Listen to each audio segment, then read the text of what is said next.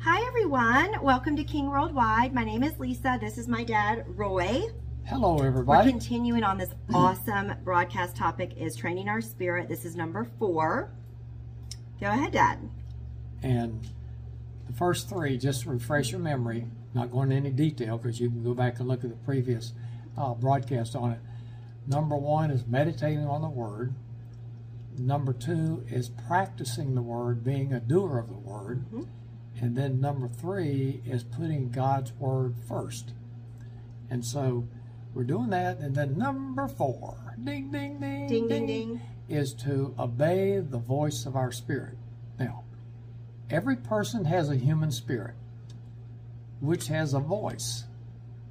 But a reborn person has a rebirth of that human spirit, which has a voice. Yes. Listen to the scriptures. Okay, everyone. All scriptures today are coming from the Passion Translation, okay? Until they get a larger thing and my eyes are healed. Okay, Second Corinthians chapter 5, verses 17 and 18. Now, if anyone is enfolded into Christ, he has become an entirely new person. All that is related to the old order has vanished. Behold, everything is fresh and new. And God has made all things new and reconciled us to himself and given us the ministry of reconciling others to God. So, as Lisa just read from the Passion, that when when you accepted Jesus as your Lord and Savior, then therefore your spirit has been reborn. It's been brand rebirthed. It's been renovated, if you will. It's new, actually. Well, it's new, Replaced with new. Yeah, yeah, replaced. And so that is, um, I think that's important to really focus on that because now you're at a higher level. Number two. Proverbs 20, 27. The Spirit God breathed into man is a life is like a living lamp, a shining light, searching into the innermost chambers of our being. That is our new renovated spirit. Now, yeah, re- replaced. This this this new voice is oftentimes referred to. Common terms that we hear a lot is intuition, inner voice. One one word we hear a lot is hunch, intuition, uh, inner voice, hunch. It's actually the Holy Spirit talking to our spirit. The Holy Spirit doesn't talk to our mind. The Holy Spirit talks to our spirit, Right. And then our spirit translates it to our mind. Yes. Okay. God guides us through our spirit. God guides us through our spirit. Here's a verse. Romans 8:14 The mature children of God are those who are moved by the impulses of the Holy Spirit. True children, those who are reborn, are moved by the impulses of the Holy Spirit. So that's taking place all the time, believe it or not. Yep. and we're going to chat a little bit as far as how we can tune in. And I'm going to tell you my experience, what I experienced at the very beginning as far as praying in the Spirit, and uh, I think it's pretty common uh, to most spirit, most people. So, the the Holy Spirit resides in us, as 1 John 4 4, to minister grace, which is God's favor and blessing to us every day. Grace oftentimes is referred to as unmerited favor. But my favorite definition is that grace is God's free gift that enables one to go beyond their natural ability. Yes. Incidentally, the scriptural number for grace is the number five. Mm-hmm. So if you ever have a uniform or select a uniform for whatever you're doing, select number five because what you'll be doing is focusing on grace, bringing it to you. All right. Glory to God. But when we don't, but when we don't trust and act on the Holy Spirit's promptings, those hunches, if you will, we hinder Him from performing it. Now, so how do we demonstrate our trust in Him? By simply being obedient and obeying what we know God's Word says. Without being in God's Word, we're flying solo, if you will. If we've been in God's Word and the more we're in it, God's the captain and we're the first lieutenant or first whatever the whatever the term is as far as uh, aircraft. And uh, so the point being is that it's always going to be for everything with God, we've got to be in His Word and be in His Word consistently. Here's something to help all of us to become very comfortable with God's Word and really believe that this is the Word of God. Okay, Second Timothy chapter 3, verses 16 and 17. Every scripture has been inspired by Holy Spirit, the breath of God. It will empower you by its instruction and correction, giving you the strength to take the right direction and lead you deeper into the path of godliness. Then you will be God's servant, fully mature and perfectly prepared to fulfill any assignment God gives you. So, God is a Trinity Father, Son, Holy Spirit.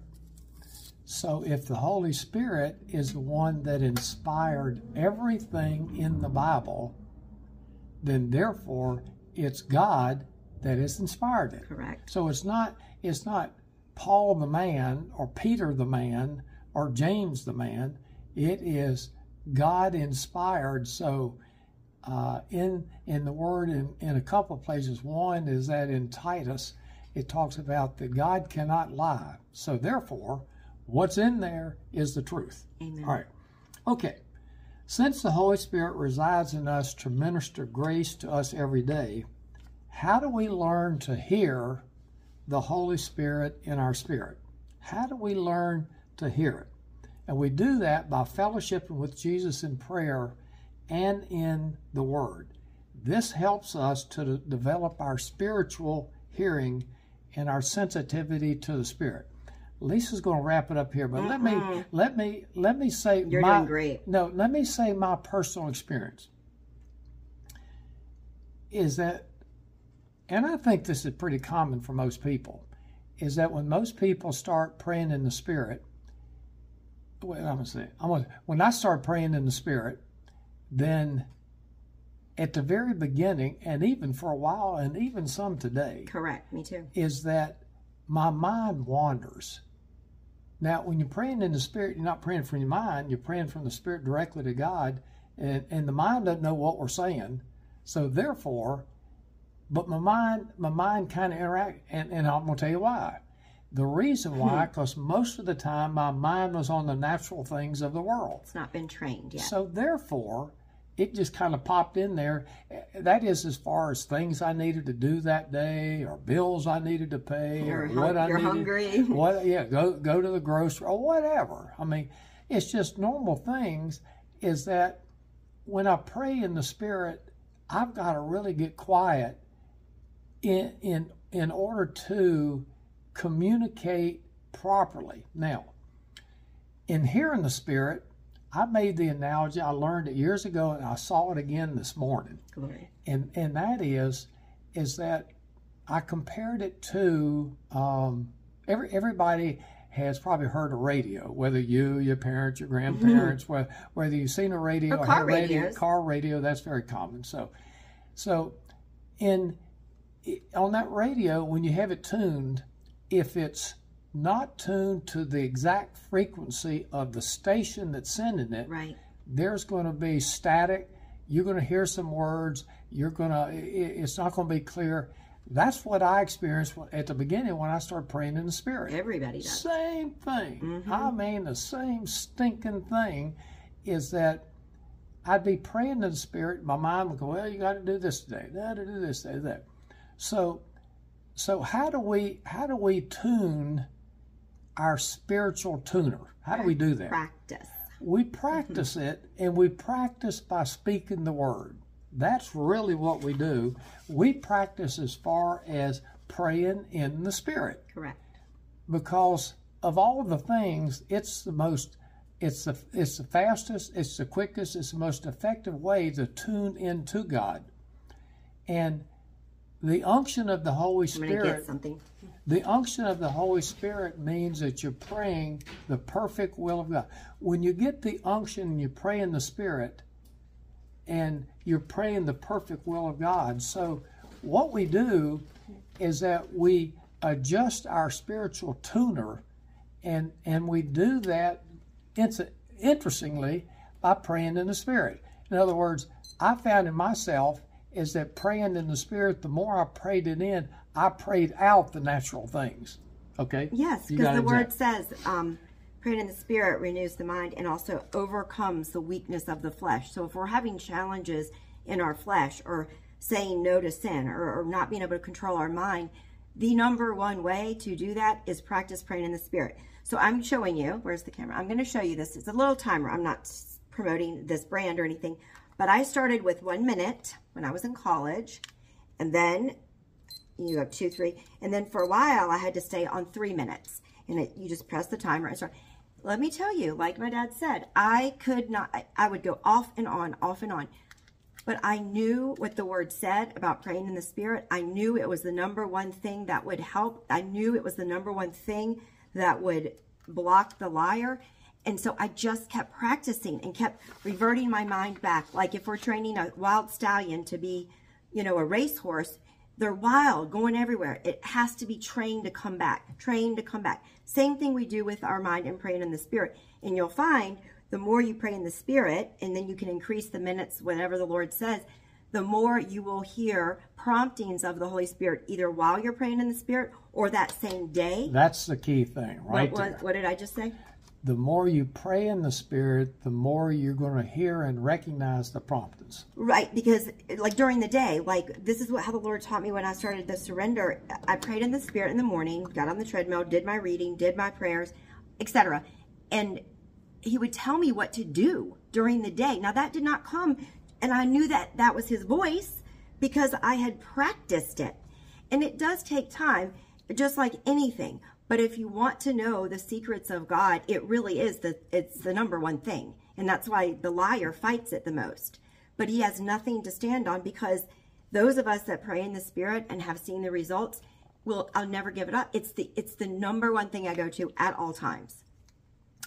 Don't be frustrated if you don't hear the promptings as quickly as you think you should. Right. That's why just and, make a goal yeah, for 30 days or something. Yeah. And because, and I'm speaking from experience, is that because the more you do it, the more you get kind of acclimated or sensitive to the promptings.